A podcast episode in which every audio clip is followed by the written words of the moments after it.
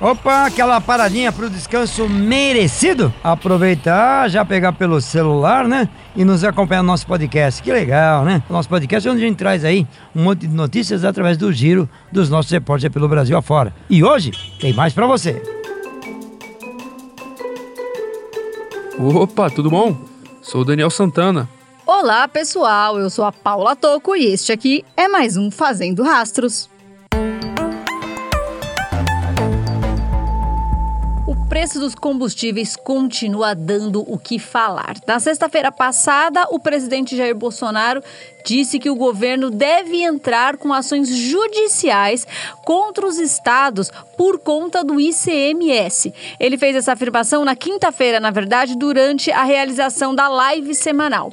Por outro lado, o Arthur Lira pediu ou propôs que a redução dos tributos dos combustíveis fosse feita em forma de projeto de lei complementar e não de PEC. A gente já falou aqui, né, nas semanas passadas, que o governo queria entrar com uma PEC. PEC é uma mudança na Constituição, por isso ela é mais difícil de ser aprovada, para poder mudar a questão, principalmente do ICMS.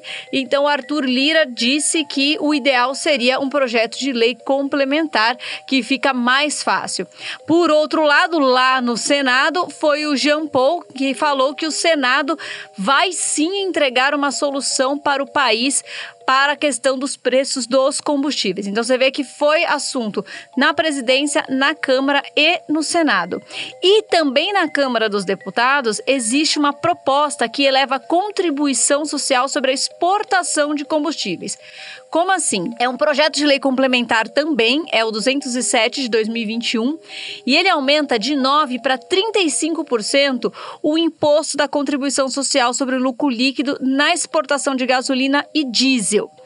Porque hoje, o que acontece? A Petrobras pode exportar esse combustível, né? E aí isso encareceria a ideia, né, do deputado que fez essa proposta, que é o Paulo Ramos, do PDT do Rio de Janeiro. Ele falou: a Petrobras, ela tem essa paridade com a cotação no preço do petróleo com o exterior. Com isso, a gente também ali o dólar que tá, né, muito mais caro do que já foi nos outros anos anteriores. E o projeto tem como objetivo aumentar a oferta do mercado interno. Por quê? Porque taxando a exportação, o mais rentável para as empresas produtoras seria vender aqui dentro do país. Ao diminuir o lucro da exportação, a empresa deixaria o combustível aqui dentro e isso baratearia o combustível dentro do país. Esse projeto ainda não está valendo, é um dos muitos que falam sobre a questão do combustível. Ele ainda precisa ser analisado nas comissões de Finanças e Tributação, de Constituição, Justiça e Cidadania. Depois vai para plenário, se aprovado vai para o Senado, se aprovado vai para a presidência. Ou seja, tem muita coisa sendo discutida ainda sobre essa questão dos combustíveis. A questão é que cada deputado, cada senador, a presidência, cada um faz ali a sua própria proposta. Todas precisam ser conversadas e discutidas para que no final a gente consiga uma solução. E enquanto isso, o preço na bomba vai subindo. Se você gosta de ficar por dentro desse tipo de informação, aproveite e mande esse podcast para os seus amigos. Mande nos grupos de WhatsApp ou aí nas suas redes sociais para que mais gente fique informada, inclusive mais gente cobre deputados, senadores e presidências soluções para os problemas do mundo do transporte. Nessa segunda-feira, dia 14, o DENIT finalizou a duplicação de um segmento de 12 quilômetros da rodovia federal BR-222 no estado do Ceará, entre o quilômetro 23 e o quilômetro 35, no município de Caucaia.